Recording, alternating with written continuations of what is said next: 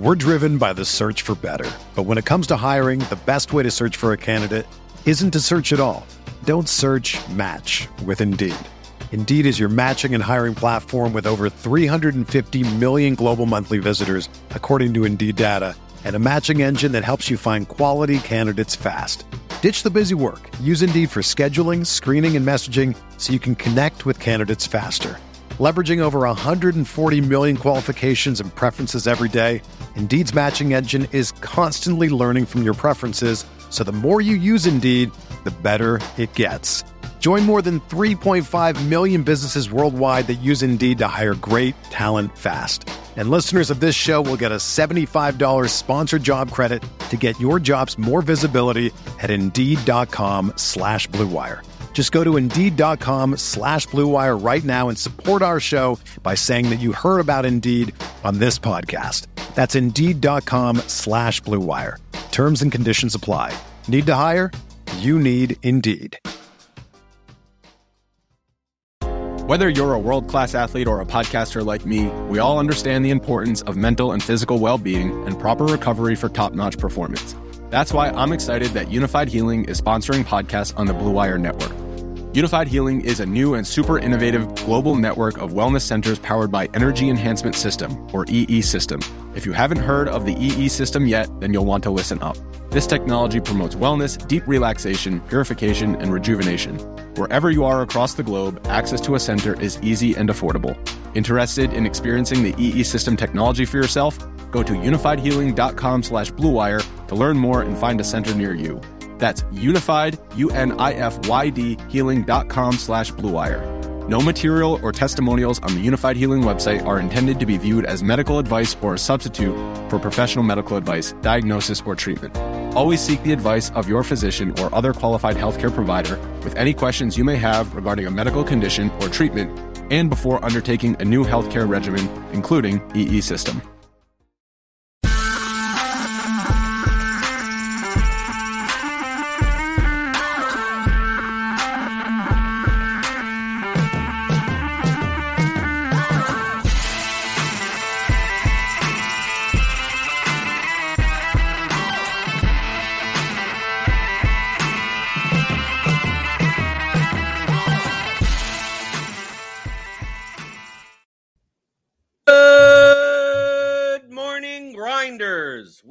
Grinders. Today, I'm Jordan Cooper, aka Blender Ed, Blender HD. You're gonna follow me on Twitter. And it's Friday, September 29th. We'll be taking a look, a deeper dive into the uh, strategy of this Sunday's Week Four NFL DFS slate on DraftKings and FanDuel. Hit that thumbs up button on your way in the door. Give me those thummy thumbs. Helps us out. Hit the subscribe button. Hit the notification bell. Join with me. Long time no see. It's Kyle Murray, man behind the NFL projections that we see here. Or, or, or I- I met you uh, what two years ago at the or three years ago at the RotoGrinders party. Uh, deceptively tall. Yeah, yeah, three years ago, right before uh, the world got shut down. Actually, that's, that's how I always remember it. But uh, yeah, it's it's good to be doing a show with you again. I know uh, we did a few back then a few years ago, so it's it's fun to be back and, and doing some more with you. I'm pumped to talk some football. Okay, well, well we're going to be talking about uh, large field GPP strategy, which typically focuses on stacks, whether it be team stacks, game stacks. Uh, from an overall standpoint, Kyle, for large field GPP play, I know that's been a discussion point about like uh, bringbacks. Like people ask that in the Discord, and you could join that rotogrinders.com slash Discord. It's free. You don't even have to be a premium member. Of course, to get into my channel, you got to be a premium member. But the regular sports channels, feel free to join us in there. You could always tag me. I'm in there all the time. People like, do I need a bringback? Do I need like, if, oh, I'm gonna stack the the uh, Josh Allen and the Bills. Do I need Tyreek Hill?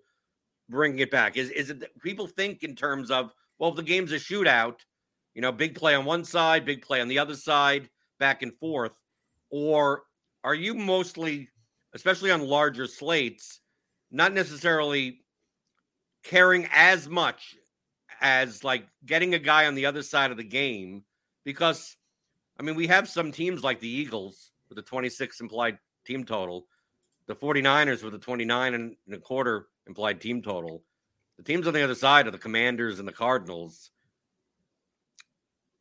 Do you need a do you need do you need a do you need a bring back? Or are you more focused on let me find one or two teams that are going to put up a lot of points compared to their salary and just trying to get their players. So it's quite possible that you're playing like, you know, a three man stack of one team and then you play you're even just playing two guys without a quarterback from another team.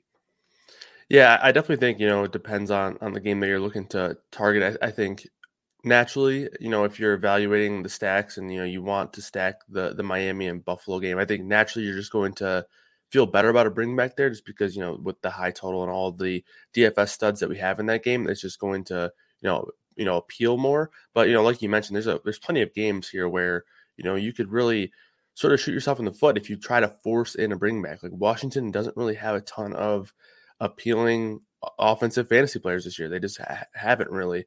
Um, now is there a world where you can say, okay, there could be an interesting ploy to playing them because they're going to be lower owned? And, you know, in a game where Philly does score 35 points, do you need them to push the pace a little bit and make them keep the foot on the gas?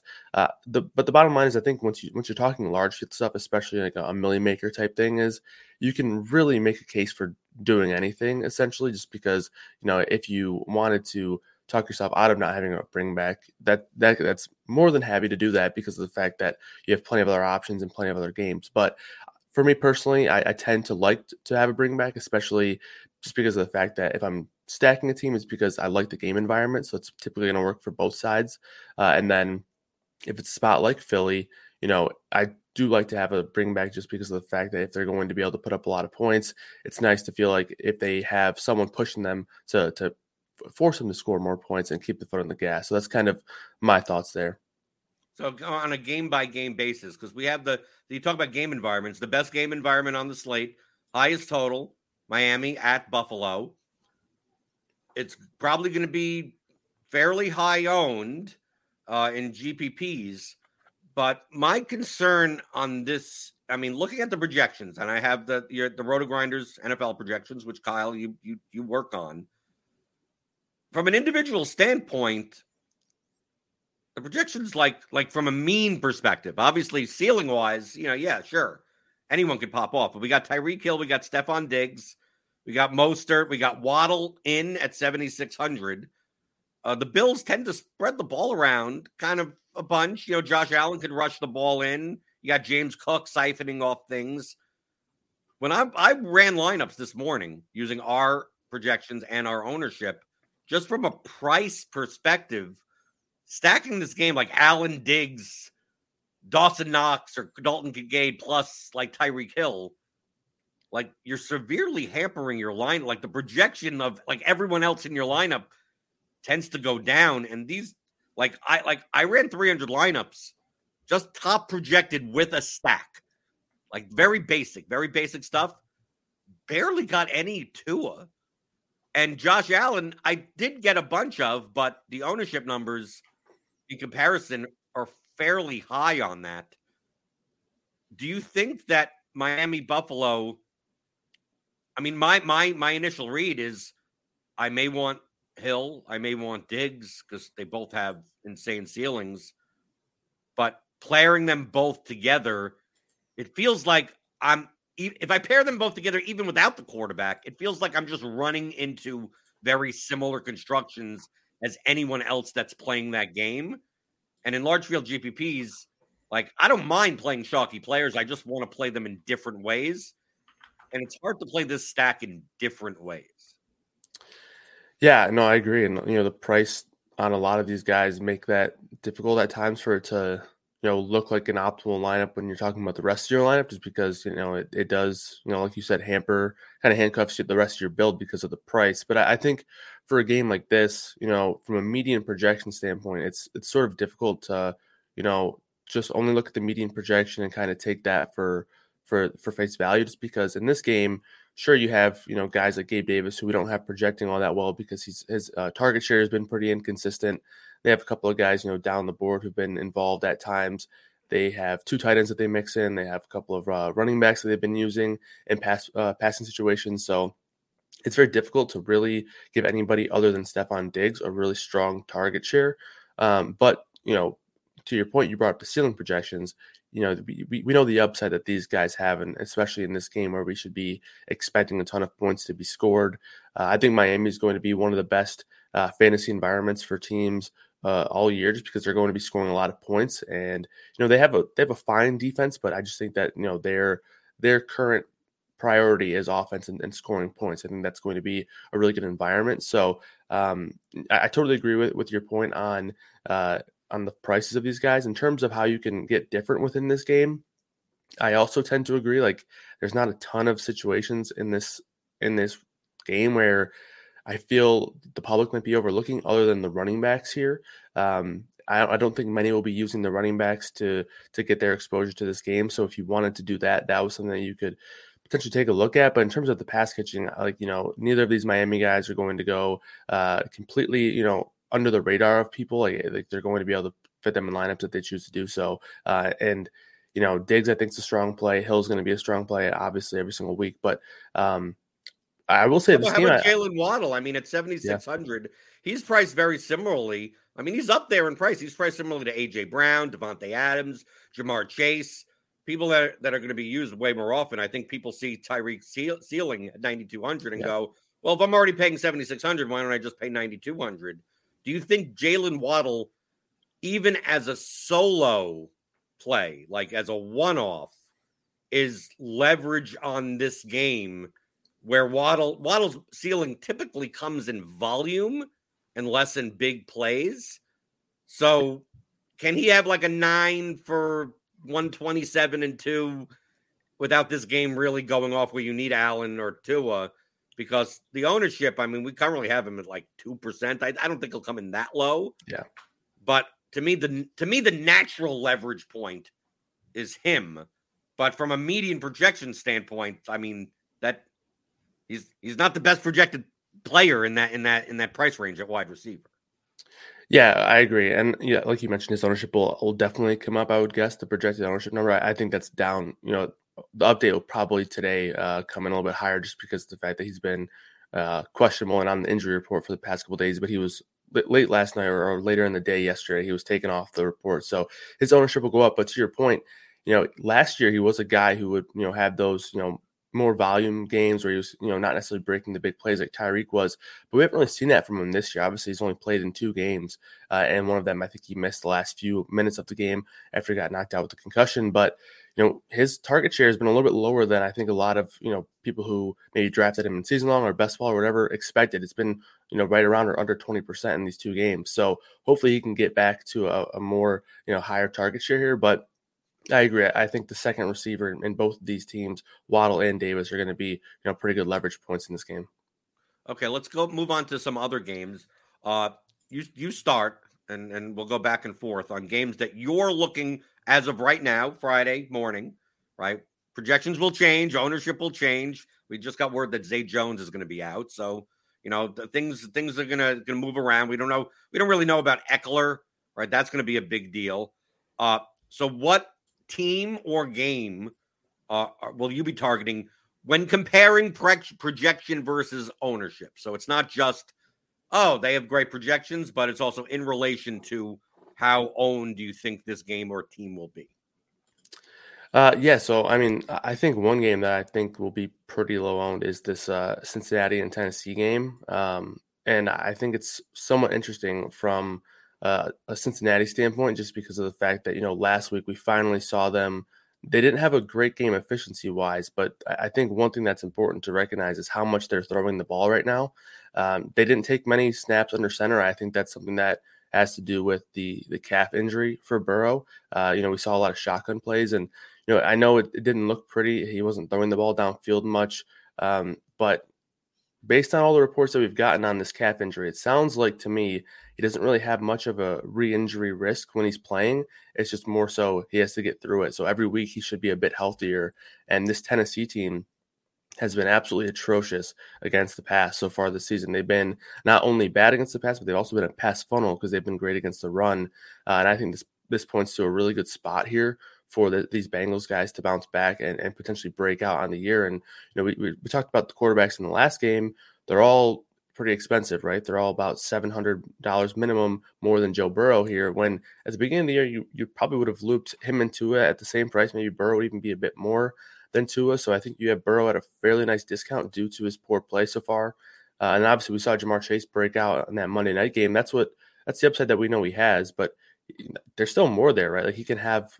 He hasn't found the end zone yet. He hasn't really broken a long play for a touchdown. Obviously, uh, I think he had a 43 yard catch in that Monday night game. But yeah, I, I think some big productions coming for Ja'Marr Chase, and I'm very curious to see where the ownership falls in terms of receivers, you kind of have a, a, cluster of guys in this, you know, seven and a half to eight K range. Guys like AJ Brown, Keenan Allen, Ja'Marr Chase, Davante Adams, Stefon Diggs, all all of these guys, and then you have Tyreek Hill and Justin Jefferson, you know, much more expensive than that group. So I think Ja'Marr Chase is going to go pretty overlooked, and I, you know, Tee Higgins will have very little ownership. So this Bengal stack, I think, is very interesting uh, based on ownership. Kyle, you know me, I have the ownership antennas, right? I have the ownership feel. Ja'Marr Chase is not going overlooked. I could I could tell you that yeah. for sure. The thing is, is that people will play Ja'Marr Chase and then look and go, well, why don't you just stack him with Joe Burrow and go, oh, not Joe Burrow. Like they saw that game and they're like, like I'll play Chase and then move on. So I think playing this correlated, if you're going to play Chase, I expect Chase to be one of the highest on wide receivers on the slate which it makes sense because everyone uh, the Tennessee run funnel, pass funnel, whatever yeah. they want to call it, right? They stop the run, they force you to pass.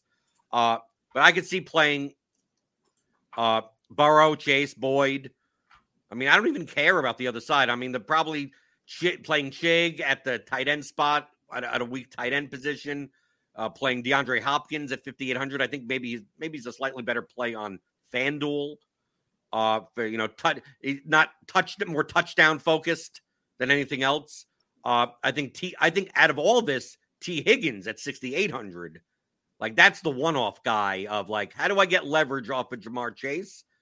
I mean, if you saw that last game, Tee Higgins has hands of stone and chests of. Like he, he's he's not been having a great year. He had a good game, but when he can catch the ball, he is he is as much of a ceiling as Ja'Marr Chase does. So 6,800 at like maybe sub 6% ownership, sub 7% ownership, I'd, I'd be down with that. Uh, if you were to play the, a Burrow stack, would I mean, would you care that much about even playing a Titan? Uh, no. I, the only thing that I would probably consider is, as ugly as it's been, is taking a stab at Derrick Henry. I guess uh, you know, banking on a, a bounce back, but that I wouldn't want to force myself into doing that just because of the the game. Because I, in a, in a world where Cincinnati has a, a big game, they're probably forced to throw a little bit more. That, that is either going to be a close game or where they're somehow behind. And I don't think that's all that likely. I think it's more so the the Bengals get there if they are able to score 30 points throughout the course of the game rather than have to play catch up. But I think the name that you threw in there was pretty interesting. Okonkwo as a as a punt tight end. Know, he's been decently involved, and I don't I don't think he has a very high ceiling, but you know, I, I think we're going to see him find the end zone a few times over the course of the year. So uh, if this could be one of those weeks to do it, I, don't mind him as a bring back. It's just that tight end sucks. Exactly. So like if you're going to play a 3K tight end, you might as well play a 3K tight end that's kind of correlated to other pieces. It's very similar like catchers and MLB, right? Very yeah. similar to even when you know if you're stacking a team. I don't mind triple stacking. Like just play Irv Smith if he's in, right? It's like fine, play Chase, Boyd, Smith. Like, what's the, the opportunity cost at tight end is so low outside of, you know, playing the Kelce types, playing the really top end that, you know, playing a one off 3K tight end, like the range of outcomes of those players are, are not all that different. So you'd yep. rather rather benefit from correlation. One game I want to talk about uh that's on my radar is and it's not going to be off the radar is uh the Raiders at the Chargers which is one of the later games. And this, and a lot of this is going to depend on whether or not Austin Ekeler is in or not.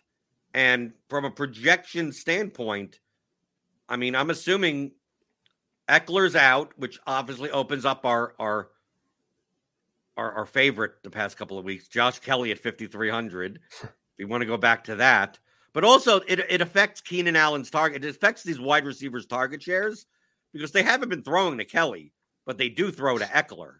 So on this side of the game, if Eckler is in, I actually, assuming that he plays, is I'm I'd rather play the Jimmy G. If Davante is going to be owned and Jake Jakobi Meyers is there, like their production on the Raiders is Jacobs, Adams, Meyers, and you're done. Like they like like like they don't do anything else, right? And it's not like the the the, the Raiders have a 22 implied team total. This is the second highest game total on the slate at 49 and a half.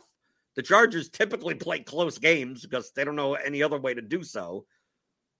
I want to take advantage of the fact that the Raiders are so condensed that why can't I play Jimmy G plus Jakobi Meyers plus Davante Adams and run it back with Josh Palmer, running back with one of the cheaper pieces? And if Ekeler's not in, I think if Ekeler's not in, more people will play the Herbert side and run it back with Adams than play the Garoppolo side or the Bobby Hoyer side. Now, once if, if it's Bobby Hoyer, now, now we start t- have, having efficiency problems, right? Then it's like, okay, he's a cheaper quarterback, but maybe the Raiders just lay an egg. What are your thoughts on this game, knowing that that the Chargers side, especially if Ekeler's out, is going to be kind of popular, way more popular, and I think from a price perspective, this may actually end up being the highest owned game on the slate. Yeah, I, I, agree. I think that this one is trending that way, and um, you know, this was a game that I was going to bring up as well. So uh, I, I, do think that right now for the Ekeler situation, it does look like he's trending towards being out again, uh, but he still listed as questionable. So that's why we still have him in the projections. But uh, wouldn't be surprised if he's out of the projections today based on the injury report uh, and the practice report there. And to your point, you know, if Ekeler's out again, Keenan Allen, and he's coming off of a 20 target, 18 catch game where he also threw a 50 yard touchdown, which you're obviously not going to expect every week. Are you going to project? Are you going to project his passing yards in, in, the in the game? I don't. I don't think so. But uh, if we do, and, and we get it right, that would be pretty uh pretty spectacular. But in terms of the ownership, like we we go back to Ja'Marr Chase, these guys are right there at the same price. So I don't think you know Ja'Marr Chase is going to go overlooked, but there's a handful of guys in this price range that are just going to eat away from ownership at each other. I'm pretty confident that Keenan will be the most uh, popular one of this group, potentially whether or not Ekeler plays. But if Ekeler is out, I'm I'm very very confident that he'll be the most popular in that group, and and maybe even the most popular receiver on the slate. Uh, and I, I, think it makes sense. You know, he's coming off a game where he had 20 plus targets. Uh, Mike Williams is also out, so he's going to have you know a lot of offensive attention. He's been productive, so I think he makes a lot of sense. But you know, there's a lot of guys who you can say that about. Like Davante Adams is hundred dollars, hundred dollars more, probably be around the same uh, ownership number there. And to your point, you know, this offense runs through three people: Davante Adams, Jakobi Meyers, and Josh Jacobs, and that's about it. Uh, I think Meyers is a really interesting play. Right now we have him sub ten percent. I think he might creep up a little bit more than that. Um, but five five, I think he is a really interesting one off play as well. Um, you know, if this game doesn't you know pop off like I think a lot of people are, you know, Meyers can still rack up six catches for 100 yards and, and really have a, a solid day and, and one that kind of uh, is is make, makes for a strong one off play, especially at the price. Josh Palmer, I think, makes a lot of sense as well. But I think one thing is that that's interesting to think about is Quentin Johnston maybe being forced into a bigger role here. 3,700. If his ownership is going to stay, you know, as at a fraction of Palmer's, I'll take a stab at Johnston over over Josh Palmer. I like I like Palmer's talent. I think he's fine. But you know, Johnston. keep in mind that they drafted him in the first round this year. They kind of expected it to be a little bit of a of a red shirt year. They didn't need to use him a whole lot, but this is why they drafted him because they have two receivers who could never stay healthy. Uh, and and now he's kind of in this role where they've played three receiver sets a whole lot uh, so far this season, and now we're here, and he's going to be, you know, he's going to be out there. So, uh, and he made a lot of plays in the preseason. He's a big body. I think he'll fill in naturally for Mike Williams. Uh, so I think he's a really interesting play this week at 3,700. You, you took the words right out of my mouth. I mean, we see these situations all the time that people. Eric Eric Beinfor says it on the on the early the Sunday block that we have. You know, check that out on YouTube. Hit that notification bell.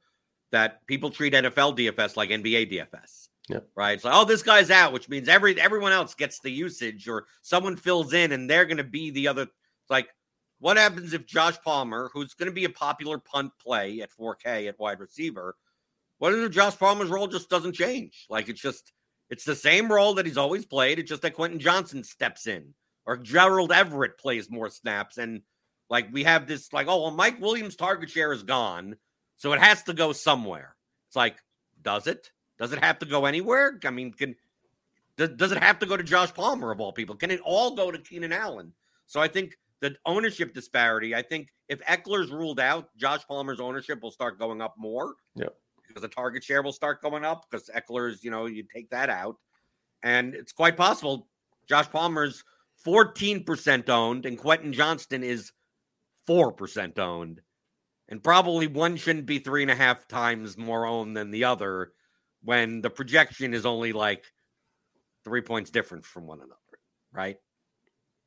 Yeah, I, completely agree. Um, you know, I'm, I'm pretty excited for Johnston. I guess I guess we'll see where the ownership does settle in uh, with Ekeler, who I could potentially eventually be ruled out, maybe even later today. But uh, yeah, I think he's one of the more uh, interesting plays so far of the year that I think are a value play that's been, you know, overlooked and underowned. Like last week, I think I think it was last week or no, maybe two weeks ago when Meyers was out. Like you know, people were trying to talk themselves into Hunter Renfrow and stuff like that, and like so I we've had a lot of ugly value plays the receiver position come through, and this could be one of the more exciting ones. So I'm looking forward to it.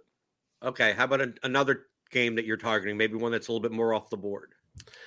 Um, I'm not sure how off the board this one's going to be. I think it's going to have some some guys be popular, um, but let's go to the the Indy and, and, Los Angeles Rams game. I think this is an important one to talk about just because of the the pace of play. Um, I don't think either the quarterback will be super high owned. We'll see some some uh, popularity for Richardson there. We have him at about nine percent right now. The Kyren Williams number is very very high, not only projection but also projected ownership wise. And this was a number that you know when it first when we when the, we first ran the slate, we looked at it and we thought it was high, and then we looked at it again and we realized it might not be high enough because of this. Do, do you have? I mean, what your projection for Kyren Williams? He is uh, currently, right now in our projections, the highest salary adjusted value player on the entire yep. slate at 6K.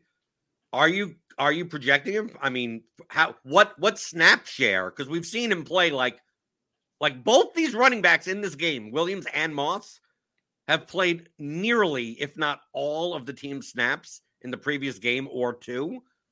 Do you think that's going to stay going forward? And like I mean, it, I don't know about you. It's hard to project Ronnie Rivers for snaps, yeah. right? It's hard to project like Trey Sermon for snaps. Is I mean, I I like the I like finding something in this game that's going to be leverage off of Kyren Williams. But it's quite possible that I look at Kyren Williams and go, well, 21% ownership may actually be too low, and maybe he's actually under owned. Yeah. And, you know, so the one thing about Kyren Williams is, you know, we actually like we forced a little bit of production in from Ronnie Rivers and Royce Freeman just to account for you know maybe weird game script, weird weird situations where these guys are getting small amounts of usage. But if the game I think goes completely normal and, and it runs out as the Rams are expecting, I don't think they plan to have another running back on the field or at least give them a touch. Um, like like this guy's role has just been absolutely phenomenal. Um, you know, you look at his current season production, he has 60% of the team's carries. Obviously, that's with Cam Akers getting 22% of, or sorry, 22 carries in week one.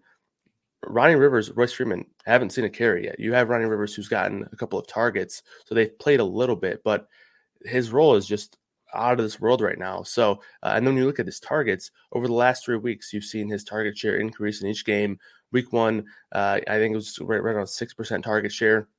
Week two, 18%. Week three, 22% targets. So, I mean, those are big numbers. Tough to continue to expect that, and especially in a spot where they might be a little bit more of a neutral script. Obviously, last week they were playing from behind and playing a little bit of catch up, uh, and Stafford was under fire all game. But know, we, right now we have him at a 16% target share projected. And that might be a slightly, you know, a bit above his his I guess expected number there. But um, this game's going to be one that I think will be pretty interesting from a fantasy perspective. Both teams playing pretty quick and throwing the ball. Uh, the Rams are throwing the ball a ton, so uh, I think it could be one that's a pretty interesting environment. And, and yeah, the, the Williams number is is a is a big one, but um, you know the the role is kind of determining this this big proje- projection here.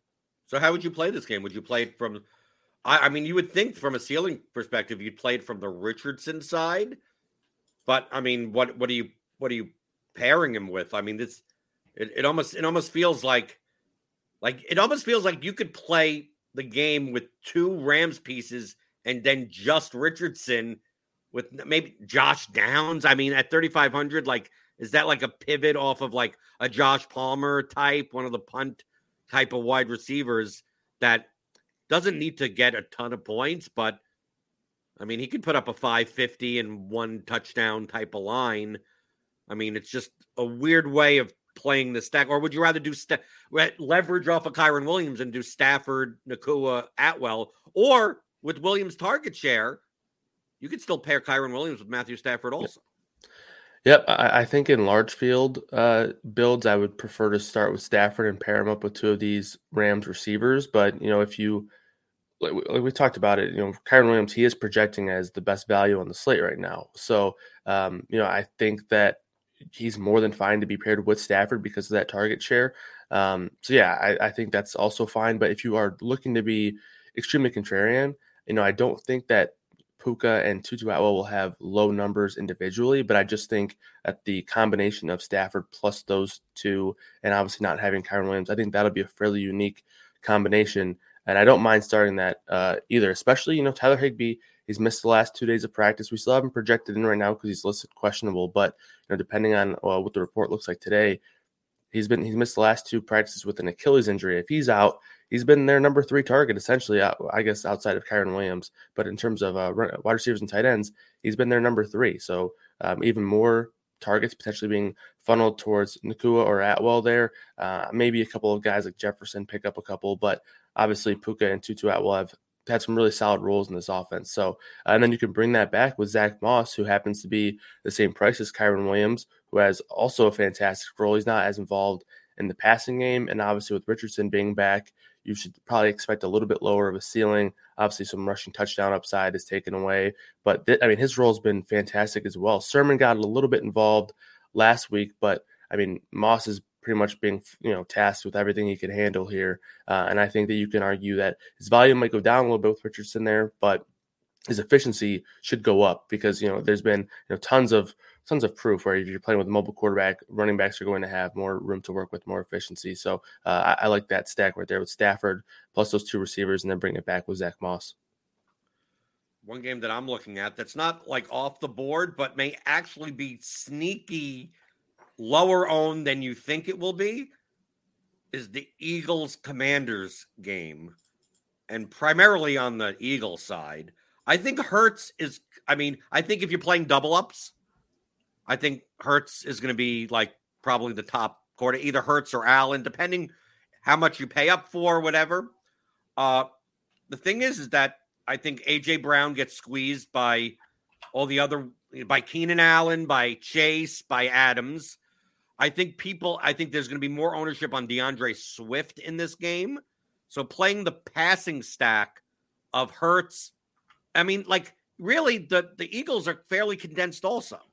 So like playing like Hurts plus Goedert plus AJ Brown, you don't even need. I mean, you, truthfully, you don't even need a run back, right? Although you know you'd love the Eagles to get pushed, but Sam Howell and the Commanders. I mean, I mean he's he's playing in a way where like the Eagles could get like short field after short field after short field Maybe the Eagles just put up. Maybe the Eagles do what, maybe not what the Dolphins did last week. But if I told you that the Eagles put up six touchdowns in this game, I mean, there's only so many people that it could go through. And if you're going to go away from, a, a, I wouldn't say a chalky DeAndre Swift, but maybe overowned, I think that backfield may not be as solidified as we think, even though in the last game, you know, Gainwell didn't get as much action. I'm willing to go on the other side because I don't think AJ Brown's going to be more than like maybe 11% owned or something. I mean, Hurts maybe a decently owned quarterback, but just not sure if people are going to be stacking this game in this price range. So I'm, I'm, I'm willing I'm willing to take a shot, especially at the same prices as the Chargers Raiders game and the uh and the the the Miami Buffalo game. So do, do you I know you said earlier that you're much more inclined to to play this with the commander on the way back. Which one? I mean, are is it McLaurin? Is it Dotson? Is it Samuel? It just feels like I is it Brian Robinson? Like I feel I feel as if any of the players that are on the commanders that I could run this back with, that there's a better player as a one-off on in some other game than necessarily this.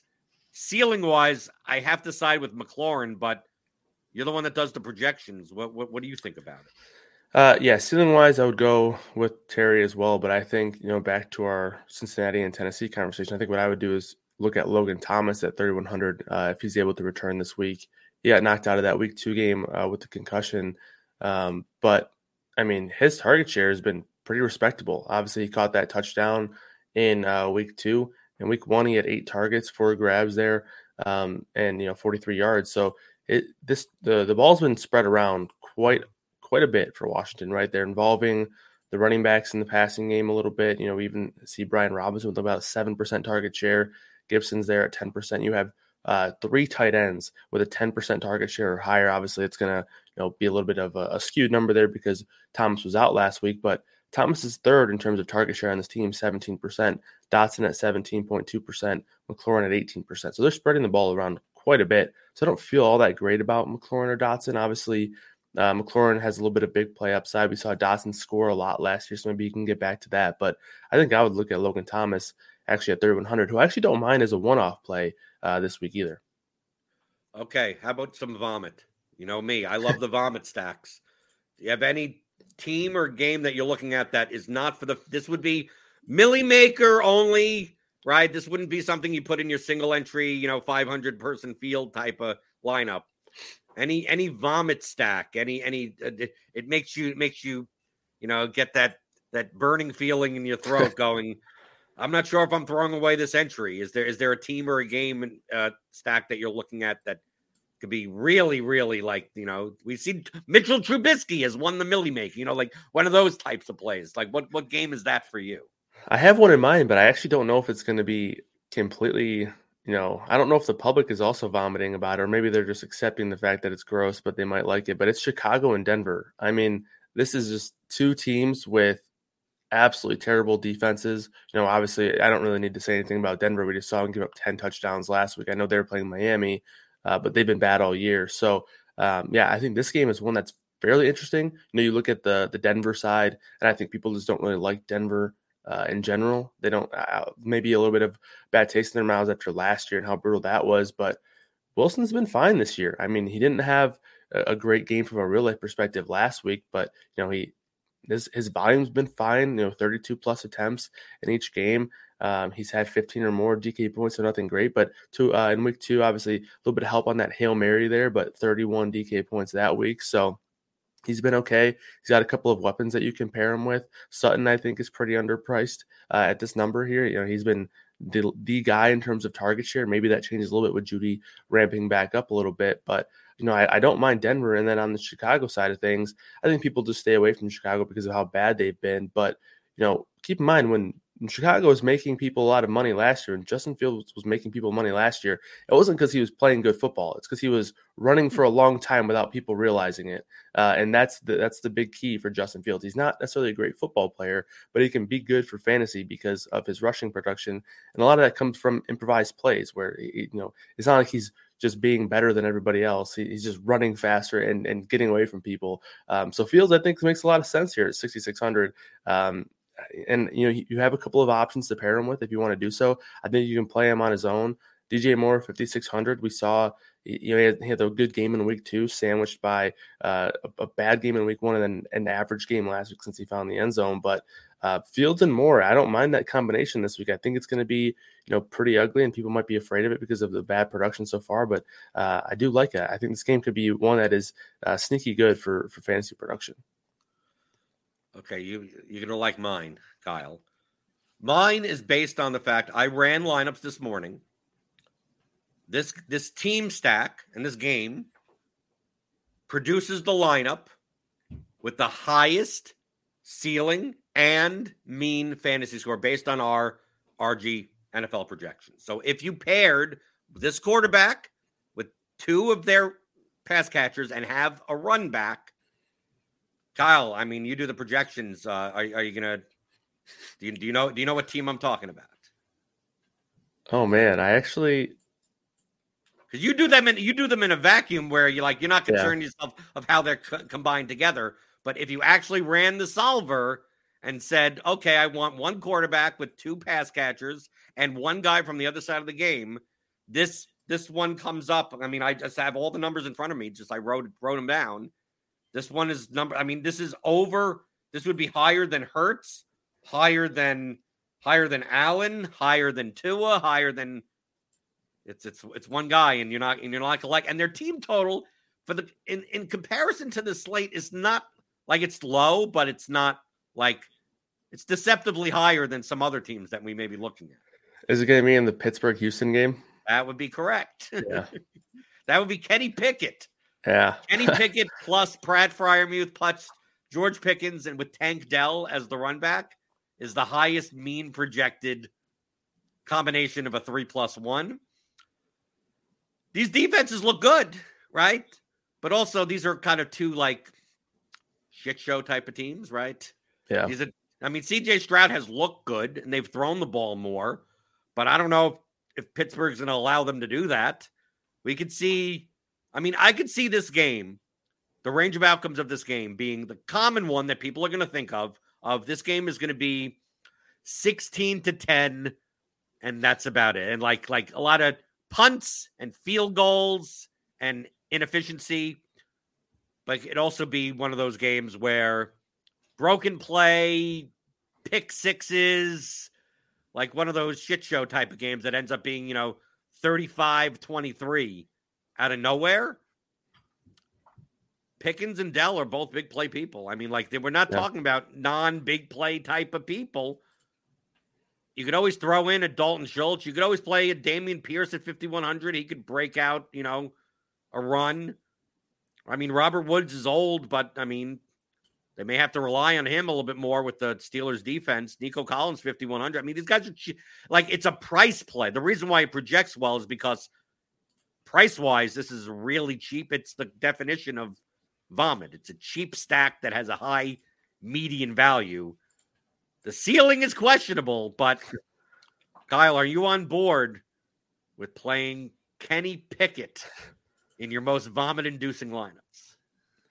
Yeah, I think Kenny Pickett's a fairly tough sell, but in large field, you can do you can do a lot of things. You can do Like- whatever you want in large like- field. Do whatever Yep. you want. like you like you say, play whoever you want. And I think Pickett could make some sense in large field stuff. I do think that in three max single entry type builds, I think some of the position players in this game are very, very interesting. Just to, to kind of back up the projections a little bit, both these teams are top five in adjusted pace so far this season. Houston is throwing the ball a lot. Houston's defense does look to be improved, but when you are sort of in a spot where you have an offense playing fast and putting up points, you're constantly going to be on the field, and that means there's going to be more uh, production of, up for grabs uh, for both teams. So if Houston can keep up what they've been doing, I think that they're going to be a really good game environment for both teams from for a fantasy perspective. Tank Dell has been awesome. Nico Collins had a bad game last week, but he's been great in the first two weeks. George Pickens is filling in nicely uh, with Diontae Johnson out. So I think there's a, a few guys in this in this uh, range of receivers, and then the running backs, like you mentioned. I think you would probably take somebody, you know, definitely not watching football if they wanted to roster Najee Harris, but if he's going to have a good game, this is the week that he's going to do so. I mean, Houston has been is going to is will be their best matchup so far. I know it hasn't been pretty for Najee Harris, but um, I mean, he looks bad. I think he's probably uh, you know, on his way. I've been joking with my friends that they should probably consider moving him to tight end with how slow he looks. But um, Dameon Pierce, he scored last week, 5,100. And another big thing is his uh, pass game involvement got up a little bit there. They've been cycling in between keeping Mike Boone and uh, Dare Ogunbowale active. If one of these guys, I'm, I do want to see if either of these guys, if we find a situation where both of them are inactive, if that happens, that's going to be, I think, a big stock up situation for Dameon Pierce. I don't know if that will happen this week, but if it does, or whenever it does happen this year, I'll be keeping my eye on that for Pierce. And then the tight end position, Freiermuth, I think makes a lot of sense. I do think he's going to be very popular. Uh, and we've talked about a couple of 3K options as pivots. This projection actually came in a lot higher. We actually had to knock it down a little bit. Uh, I think he was initially opened up at like 12 points in terms of his projection, but uh, the the volume's been a little bit inconsistent. But we know he has some touchdown upside. We know it's a you know a pretty good price for Pat Freiermuth, so uh, I think he makes a lot of sense here as well. Uh, DFIC in our YouTube chat asked about San Francisco, since we haven't talked about that. Would you? It says San Francisco run backs limited to Ertz or Brown or in a single stack. I mean, my my inclination is that I'd much rather play Marquise Brown for a ceiling than Zach Ertz for a ceiling. Yeah, I, I agree. Um, you know, initially I thought that there really wasn't I wasn't feeling too great about a ceiling uh, for this Cardinals team with Dobbs under center, but you know, 17 points in back-to-back weeks for Marquise Brown, you could definitely do worse. And he's only 5K, so uh, I would agree. I, I, like Brown over Ertz, but um, James Conner, he also, you know, he's sub 6K. He's got a really good role over there, um, so I wouldn't necessarily write him off either. And he's a guy who, even if they do uh, fall behind quickly, he could still, you know, rack up some targets. So I don't mind James Conner either. Well, since we're talking about stacks, if you're a premium member, which you can be, get a combo premium package. NBA is coming back soon. You'll have MLB playoff content, PGA, We've got Ryder Cups going on. We got soccer tomorrow. We got tons of stuff. NHL, college football, college basketball coming back. Get all the projections, get all the content, combo premium package here at RotoGrinders. Click on the link in the description, get $10 off your first month. But you'll also get the NFL DFS Optimal Stacks tool for both DraftKings and FanDuel and it kind of goes through. Like I'll quickly go, woo, there, okay. that's that's the, the, the minimal that based on our projections and ownership, Chris Jamino runs 10,000 sims, you know, looks the, at the top 0.1% of lineups and what do those lineups look like? What quarterback stacks are part of them? And then you compare that versus the ownership and you can kind of get a sense of what stacks are over owned or under owned for the contest that you're in. We also have tons of content that will be coming out today we got uh, the Sunday best, Noto's key personnel, uh, hitting the nuts, Squirrel Patrol's top stack, Santi's single entry strategy. We got all the, the consensus value rankings. We got the all, all the tools here, the slate IQ for the main slate. We got everything here if you're a combo premium subscriber, as well as the props and pick'em package, right? If you just if you I mean Kyle, I mean I've been I've been shifting my money, a lot of my volume towards uh, props and pick'em, and it's been doing pretty well. Underdog, prize picks. Kentucky just opened up sports betting yesterday. Yesterday, I dude, my head was spinning on the amount of promos and oh, stuff oh, yeah. like like dude, if you're not taking they the thing is they won't tell you about all of them. Like they're all in like their promo windows, so you'll see profit boosts and and and and bonus bets and whatever. So like like dude, some of these promos are are good enough that you don't even need to know anything in order to use them because like it's Kyle, it's Kentucky. So a lot of them were like, like the Florida Kentucky football game, like here's a 100% profit boost. So it's like, like, dude, I could literally put this on anything in that game and it's worthwhile as long as the numbers are reasonably efficient. Of course, I did a little, I, I took the extra 60 seconds to go, well, where's there a little bit more edge than the other? But you know, I'm I'm I'm waiting. I'm I'm I'm I'm having fun right now, Kyle. I'm waiting like maybe six days until uh Maybe I don't get any promos, and maybe I'm limited down to two dollars and twenty five cents. but it's fun while it's lasting. Uh, uh, this this weekend in uh, NFL for Sunday, do you have any any props or pick 'em underdog prize picks that uh, may currently be up or maybe slightly moved that you think still has value right now? Uh, yeah, we have a few in there for the the prop model right now, so I, I can share a couple of those. I know some of the numbers have moved a little bit, but um, Logan Thomas over two and a half receptions was one. I talked about his target share earlier. He had eight targets in week one, um, and that's actually that was at plus money uh, when we had that over there. Another one we just talked about this guy Hollywood Brown, another uh, pretty solid plus money pick here. It was at 124 when we bet it. It looks like it's at 135 now over at uh, bet 365. Uh, that's over four and a half receptions as well. So those are the two that we have right now. We, we do have one more. Um, Alexander Mattison over 50 and a half rushing yards. So those are the three that we have uh, in the uh, in scores and odds and in the, in the props and pick'em package uh, for the prop model right now. Right, and I use I use your projections as well as Cardi's blitz projections to look at the, the, the betting markets as well as underdog and prize picks. Uh, as some have moved. the, I mean, a lot of the stuff that I've already taken has moved, like you know, five yards in a direction, or the price has gone up twenty cents or something. So obviously, you should be getting on this stuff as early as possible, right? So you know, Wednesdays. I mean, if you Tuesdays even if you can get, but a lot of times you could find very good numbers on Wednesdays. If you're waiting, if you're waiting until Sunday morning to bet props and pick them, then you're doing it wrong. Is that is that? I know some people are like, well, I don't want to care about it until Sunday. It's like, well, then you're just that's when you're doing it for entertainment purposes only. Yeah. But the serious prop players are getting their numbers in early. And some people would say, Kyle, well, we're not sure if Ekeler's going to play. We're not sure if this guy's going to have. Like people want to wait for information. The best time to get the best numbers are when information is hazier. Yep. I'm much more likely out of if I make 10 bets early and get the best of the number, like by the time Sunday happens, that it's moved plenty, it's moved 20 cents, it moved five, seven yards. Nine out of 10 times, I'm getting the best. Of by Sunday morning, I've I've gotten tons of value, CLV or whatever you want to call it. One mm-hmm. time it'll it'll be like, oh, whoops, right? I I I I made that number thinking that guy was out, and now the guy's going to be in, and now the target share is now now the over doesn't look good, and the number moves against me.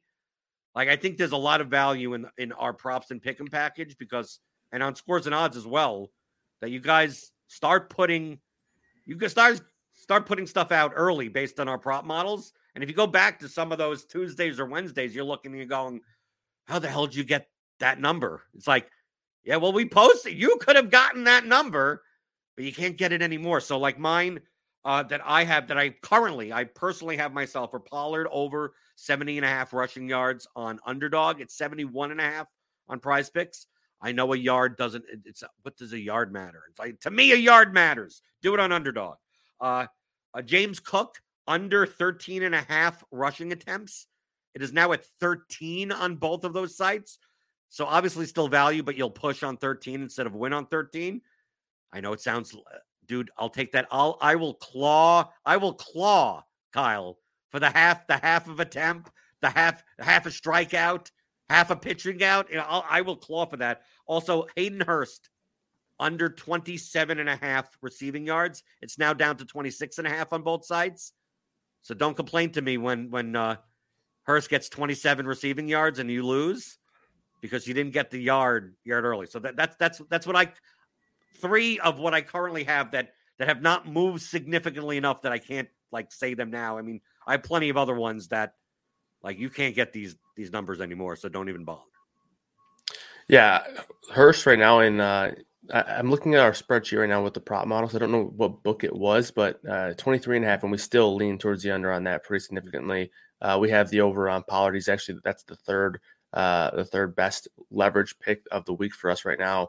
Um, 70 and a half rushing yards. So the over on that, and then uh, you know looking at at our model, we also have James Cook unders as well, under 57 and a half. I do feel better about the attempts actually than the yards because he's a guy who can break a few big ones. Uh, so I, I, like that attempts play as well. I'm probably going to go put that in right after we get off the show. Right. Because I already got Cook under 60 and a half rushing yards. Yeah. So, like, so yeah, I'll, I'll, I'll claw, dude, dude. it uh, you know, this over the course of a year, like, dude, you, it, it amounts to a lot. It amounts to a lot of money over, over time. Oh yeah, the Just, ones that you win versus the ones that you don't. Yeah, I, I, you could also get a lot of these on the fantasy pick'em tool that we have for premium members. Yeah right? So you can look at prize picks and underdog for all the sports that we offer statistical projections for. So you have MLB, college football, NHL, NBA for prize picks, underdog. And if you're a premium member, you don't even have to look at the fantasy pick'em tool if you don't want to, because you can download the Chrome extension that we have for both underdog and prize picks, and we'll overlay our RotoGrinder statistical projections over underdog and prize picks. So if you want to just load them up on your desktop and all you have to do is scroll and go, Look at the number. Always understand that these are mean projections. So you kind of have to think of the distribution of the stat, right? And especially on prize picks and underdog, you need a big enough discrepancy that satisfies, you know, a 55 plus percent win rate, like in a in a in a five pick or a six pick flex. But we give you all those tools. So you don't have to necessarily download CSVs, right? Work in Excel, right? Have to update projections all the time. Uh, although I, I do do that because I have my own process that brings it into Excel and to other tools. Uh, but we try to make it as easy as possible for you. And, uh, you know, the easiest way, Kyle, is to just, well, we just do it for you, which is exactly what the props and pick and package is, is that like, this is kind, this is kind of Kyle. This is kind of how the team picks the picks that we pick, right? Yeah, yep, absolutely. And and we have guys who put those picks in every day throughout the week. They, will get they'll get them early. They'll have them, you know, leading up to with, when news breaks and stuff. So uh, yeah, plenty of picks there. I saw a couple of Kyle Pitts plays in the picks and props. Uh, that one you know, there's nothing better than waking up at you know 9:30 or 8:30 wherever you are and, and, watching a London football game and sweating a Kyle Pitts prop. So I'm looking forward to that personally. okay, Kyle, people can find you K Mur DFS on Twitter. Yep. And you're not Kyler Murray. I'm not. No.